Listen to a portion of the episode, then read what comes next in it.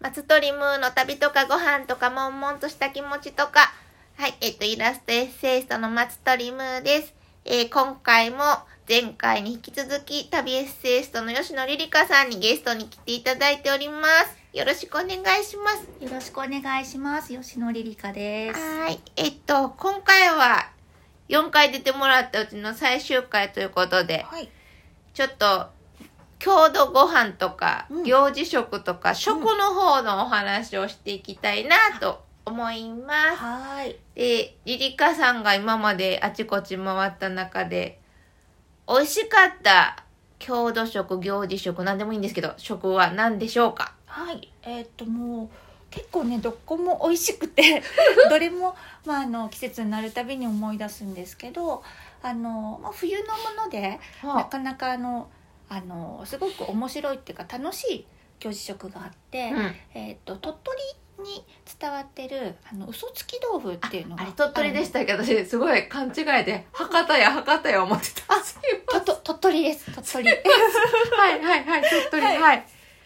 で嘘つき豆腐はあの12月の8日のうんうん。琴陽花の時の8日ぶ琴陽花っていうのがもともと民族行事であってそれは全国的に？全国的にありますね。いろんな現象があるのでちょっと簡単には言えないんですけど、うんうんうんあのまあ、鳥取ではその日にこう、えー、と8日吹きって形で、うんうん。えー、と新年の準備するような時と合わせて行われていてでその日にあのお豆腐の田楽に、を食べて、えっと、お豆腐を食べるとうん。1年つにこの1年についてきた嘘がは食べると帳消しになるって言われていあて便利。便利です。ものすごく便利。そうなんですよ。で、えっと、私が伺ったあの川原鳥取市の川原というところでははあの民族行事を語る会っていうところの方々がそれをちょっと40年ぐらい前かな、あの再,、えーと復元えー再興というか復活させ復活させたらしくってそれであのいろり端で、えー豆腐の田楽を作って、うん。えー、と新年の準備ももう一緒にしながら、うん。えー、と出来焼き上がった豆腐田楽に、えー、柚子味噌をつけて、うんうん。ちょうどこの季節なんで、うん。寒くなって柚子美味しい時じゃないですか。うん。でその柚子の果汁と柚子の皮をちょっとマーマレードみたいな感じでこう煮詰めたのうん。に少し味噌を入れた、えー、と甘辛いうん。柚子味噌を上につけてでえーとまあ、豆腐食べて薄帳消しにして え何個食べるんですか？一個でいいんですか？こだったけど。個どれぐらいのサイズ？スマホぐらいですか？スマホぐらいですね。竹串に刺してでえー、といろりで焼いてよく焼いてこう焼き目もついた、うん。いいぐらいに硬くなったこのとお豆腐に、えーそれを取って柚子味噌乗せて食べていや嘘帳消しになった みたいな。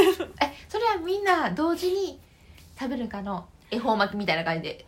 一斉のせみたいな感じで食べるんですか？そこではそうしてましたね。ちょっとああのみんなで集まってあのお正月の準備、えーお正月に向けての準備？それはそのどこのお正月の準備ですの？えー、と民族行事を語る会の方々はその、えー、と古民家でそれを再現してらしたので、うんうんうんうんのあの古民家の中のお掃除やすす払いなんかもやっちゃっそういうところ。はいはいはい。てで、まあ、そういったあの歳末あの年の終わりのうん大掃除なんかも終わった後に一緒にやってらっしゃったので、ん本来はちょっと別々だったらしいんですけど、うん。であの終わった後に、えー、とちょうどその大掃除をした後にすすはき団子っていうこう、うん。お団子をあの神様にお供えしてでそのお団子を入れたお味噌汁なんかも食べてらっしゃって、団子は普通の白い丸い。うん、お餅。お餅？お餅状のちょっとちっちゃい団団子なのか白玉団子白玉団子よりちょっと大きいかなぐらいのものうん。でそのすすはき団子を入れたすあのお味噌汁と一緒にあの嘘つき豆腐を食べてらっしゃるんですよね。なんででもう今となってはちょっと忘年会状態で、うんあの食べていや嘘でもただ正しいですよ。みんなで集ってやるっていううん。昔ながらのが、でなかなか和気あいあいとしててで嘘ってこうみんなやっぱ何かしらあるじゃないですか、うんうん。こちっちゃいのからうちどきのまで。であの 正義の嘘から悪い嘘うんまで、うん あの、まあ、帳消しになるってことで、うんちょっとすっきりしますよね。まあね年末にそうですよね。終わりよければ全て全てよしな。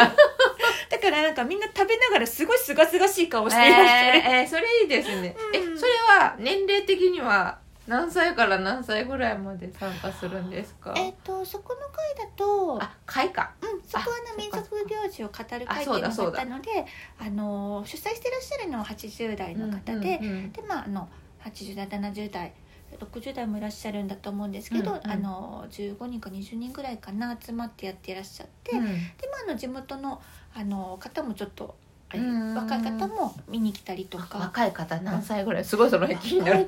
方20代ぐらいの方あがえ20代もはいらっしゃいましたね、えー。うん参加してるんじゃなくて見学あで思うんですけど。も大事大事。見とくの大事、で小学生とかも見てきてるっておっしゃってたんじゃなかったかなと、え本来昔は子供も一緒に嘘つき豆腐え何名前？嘘つき豆腐。き豆腐。食べるもんなんです。その家族で食べるみたいおそらく家でやってたんだと思いますよ。うんあのえっ、とその資料を見せてもらった感じではそうやって食べる風習があったっていうのがあって、うん。あの他のあの他の記事なんかも見てると、うんうちょっと鳥取だけじゃなくて、うんうん。あの鳥取とか岡山とか兵庫とかあうん。うんうんの辺にも、あ南兵庫は日本海側ですか、日本海側、えっと、日本海側だったりあと,、えっと瀬戸内側の岡山の方に至るまでちょっと似たような風習が点在してるらしいのであのひょっとしたら伝わったのかなと。ちょっとそれはさ確かではないのであれなんですけどみたいなことも、はい、えでもそれ豆腐に柚子やからたうん。普通に美味しいじゃないですか今の普通に美味しいんですよものすごく。それも、うん。私的には居酒屋で出せばいいのにとか思って出てる。ますよ出しえ出してはないけど。いや地元の居酒屋でね出してほしいですよ出せばいいねのにと思う、で私一回のイベントでねうん。あの嘘つき豆腐の作り方っていうのをちおょっとあの地元の方にこうやって作りますよねっていううんうん。のを家で再現して、うん。レシピ配ったことがあって、うんうん。なんか食べられると絶対楽しいですよね。うん、楽しいっていうかなんかこう行事食って今作るの超めんどいみたいなの多いけど、ねでで作ったこと私ないけど。まあなんか田楽だったらあの焼き豆腐買って レンチンしてでゆず味噌ってまあ作ると、まあ、ちょっと大変ですけど、まあ、煮詰めるだけなので、うんうんうん。作るのもそんなに手間じゃないしそうじゃなくてもね売れますよね。ねねいや 瓶詰めで。そうそうだからなんかそういうね復活させてはるの今多いじゃないですか、うん多いっていうか、うんうんそんなめっちゃ多いわけじゃないですけど、うん。こうちゃんと復活させやなあかん保存させやなあかんよってうん。780代の人がやってはって、うんうんなんかそこだけで食べてはるんですけど、たまにあのゆりかさんも本に書いてはった、うん。ほれ山梨のあ、あずきほうと。そうえっと小豆ほうと。粉うん、うん。あのあの小豆ほうとってねあの山梨のほうとうを小豆で煮込むうん。バージョンですよね。あのお汁粉の中にほうとうが入ってるようなのを想像していただけると、餅の代わりにほうとうっていう、ん餅の代わりにほうとうあれが私山梨の甲府駅で土産で売ってたんですよ。そうそれ聞いて私もびっくりして。あ祭りでしか食べられないのかなと思ってたんで。えちゃんとだからパッケージにその北東市のうん。祭り名が出てこない。祭り名が書いてあったんですよ。えっ、となんだっけ？ほうほうとう祭り？かえっとなんだっやったっけ？今今。多分そんな名前そうそうだから他のところでもその郷土料理とか行事食をお土産では売ってはるんですけど現地では食べないみたいなのが最近ちょこちょこ増えてんなと思って。そうなんですよね。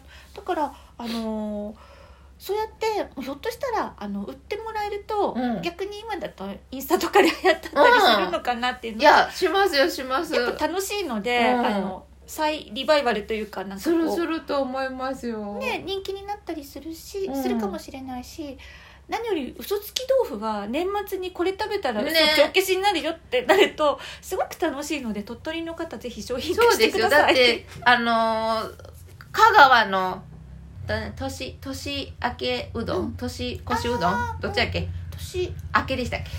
年明けかな？年明けじゃなかったでしたっけ。年あれなあんな全国の行事じゃなかったの？今結構なんかみんなありますもんね、ねそうですよね。あれきっとあれ見て面白いなうんってなって、そうそうそうそうそうなんで、だから嘘が帳消しになるからうん。もうなんなら大晦日に年越しそばと一緒に食べようぜぐらいのうんうん。